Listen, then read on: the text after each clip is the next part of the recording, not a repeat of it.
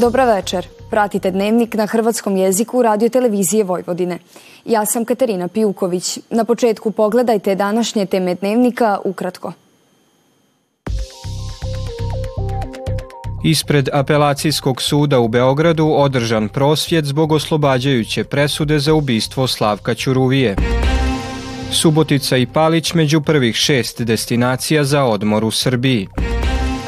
Na posjedu mjesne župe u Đurđinu pri kraju obnova starog bunjevačkog salaša, koji će biti pretvoren u etno muzej. Sutra pretežno sunčano i vrlo toplo za doba godine.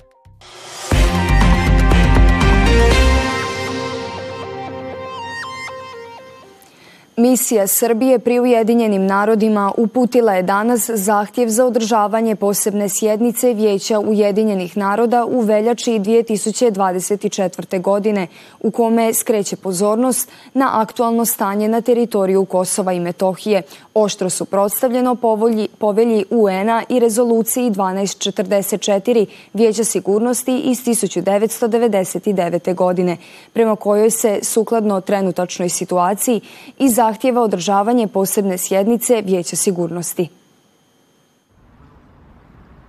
Dužnosnici Evropske unije ocijenili su danas da vlasti Kosova svojim posljednjim postupcima ne pomažu deeskalaciji situacije u zemlji. A glasnogovornik Evropske unije Peter Stano naveo je najmanje dva primjera koji zabrinjavaju Brisel odluku o zabrani korištenja dinara na teritoriju Kosova i zatvaranje ureda kojima upravlja Srbija. On je dodao i da specijalni izaslanik Evropske unije za dijalog Beograda i Prištine Miroslav Lajčak radi na povratku dvije strane za pregovarački stol, ali da trenutno nije moguće najaviti bilo kakav datum bilo kakvih predstojećih aktivnosti. Konstitutivna sjednica Skupštine Srbije počet će sutra, a prva od šest predloženih točaka dnevnog reda je potvrđivanje mandata novih narodnih zastupnika izabranih 17. prosinca prošle godine. U novom sazivu parlamenta ušlo je 10 izbornih lista, od kojih je pet manjinskih. Predstavnici medijskih udruženja i civilnog sektora i danas izražavaju nezadovoljstvo zbog odluke apelacionog suda da se oslobode okrivljeni za ubojstvo novinara Slavka Ćuruvije. Ispred zgrade apelacionog suda održan je prosjed za Slavka, za nas kojima su izbili dah. Razvijena je bijela zastava koja predstavlja simboličnu poruku apelacionom sudu da se pravosuđe predalo – U znak prosjeda prema ovakvoj odluci, Ivana Stevanović iz Slavko Ćuruvija fondacije zamolila je okupljene da 25 minuta provedu u tišini. Za 25 godina koliko su čekali pravdu za ubojstvo novinara. I predsjednica vlade u tehničkom mandatu Ana Brnabić kao i ministrica pravde Maja Popović izjavile su da su očekivale osuđujuću presudu u ovom slučaju. Član stalne radne grupe za sigurnost novinara i predsjednik upravnog odbora Anema Veran Matić izjavio je danas da je bilo sasvim dovoljno dokaza za osuđujuću presudu za Ćuruvino ubojstvo.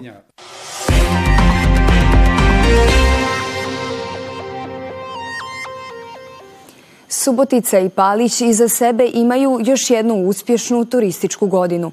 Prema broju noćenja nalaze se među prvih šest destinacija u Srbiji. Velika posjećenost očekuje se i sljedećeg tjedna kada će u našoj zemlji građani imati produljeni vikend zbog državnog praznika. Protekle godine su Subotica i Palić zabeležili oko 200.000 dolazaka gostiju iz zemlje i inostranstva, koji su tom prilikom ostvarili preko 450.000 noćenja.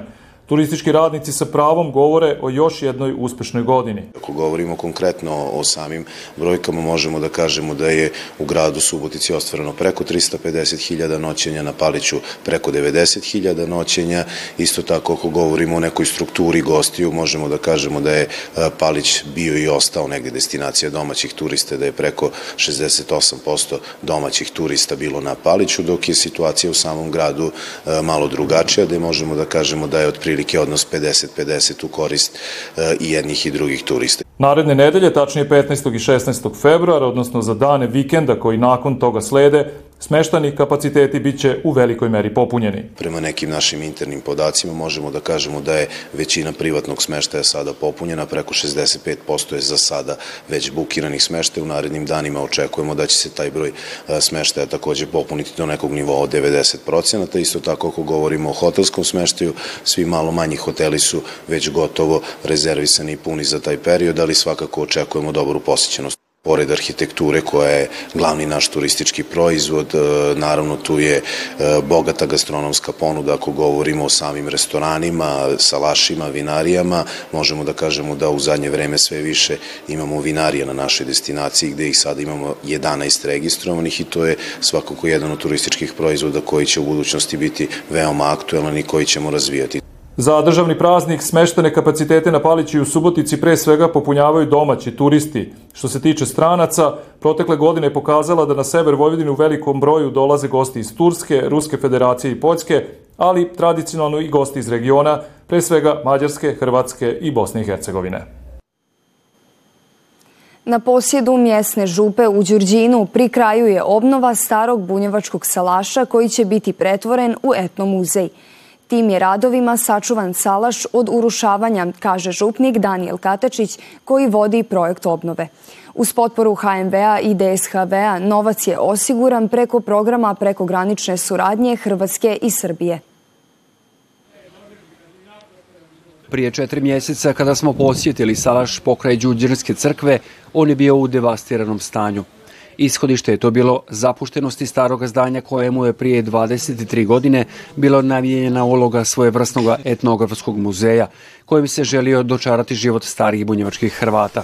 Međutim, u njega nije ulagano i on je propadao. Do prošle godine, kada se posla vojitelja projekta obnove prihvatio mjesni župnik u Đurđinu, Daniel Katačić. Što se tiče odrađenog, to su svakako bila najvažnija dva zabatna zida koja su se jedva držala za ostatak kuće.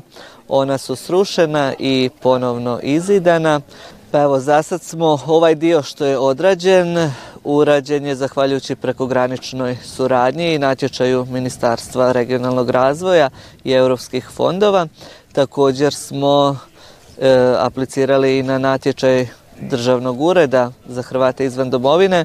Pa evo, ja se iskreno nadam da bi u ovoj godini taj salaš bio sređen i da bi se također onda vratile i stvari. Stvari koje su u salašu su s kraja 19. i početka 20. stoljeća i salaš je namješten tako da prikazuje život jedne prosječne obitelji bunjevačkih Hrvata koja je živjela onda početkom 20. stoljeća i evo usuđujem se reći da je to zapravo možda i jedini autentični bunjevački salaš.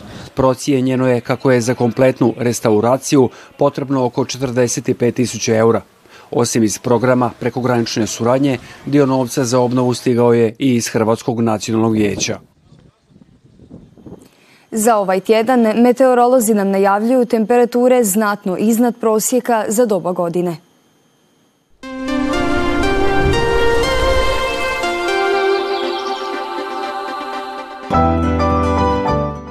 Sutra pretežno sunčano i vrlo toplo za ovo doba godine.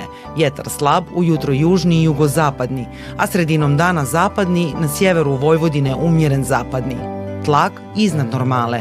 Minimalna jutarnja temperatura od 3 do 6, a maksimalna od 17 do 19 stupnjeva Celzija. U srijedu također toplo za ovo doba godine, no za par stupnjeva niža temperatura nego u utorak. Tijekom dana duža sunčana razdoblja s malo oblaka.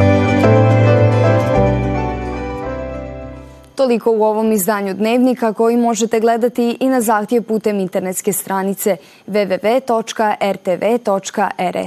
Vidimo se sutra u isto vrijeme. Hvala na pozornosti i ugodan ostatak večeri.